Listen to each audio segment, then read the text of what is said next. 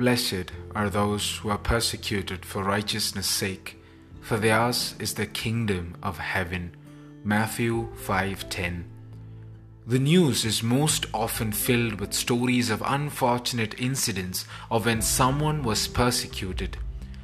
To be persecuted is to be harassed or punished by being injured in some way.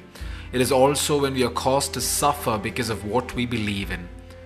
The minorities are often persecuted for voicing out their rights, and in the recent past, we've all heard about various unfortunate incidents that have happened in different parts of the globe.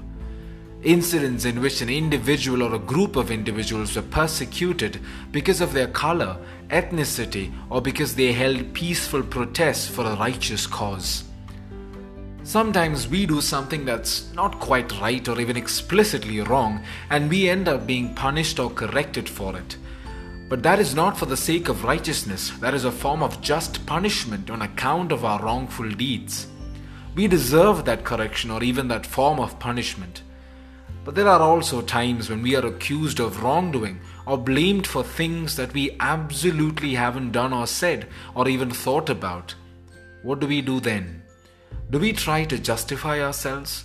Do we retaliate verbally or physically?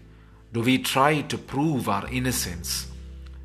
There are times when we may be made fun of or belittled because of our faith in Jesus. People may mock us and talk behind our backs. And I remember all those times when I was a school kid, when I was excluded from certain friend circles I was not considered a part of the group and had to endure all sorts of sarcastic comments and jokes being made against me only because I chose not to do the worldly things that everyone else did because of my faith. And the most painful times are when the people you thought would support you, would have your back in your time of need, join the others who persecute you. As we reflect on today's verse, we understand that suffering persecution for a righteous cause, especially on account of our faith, is inevitable. We can't and should not be running away from it, but rather we should have the mindset to remain steadfast in our faith, in what we believe in, while doing or saying nothing that may be a bad example for others.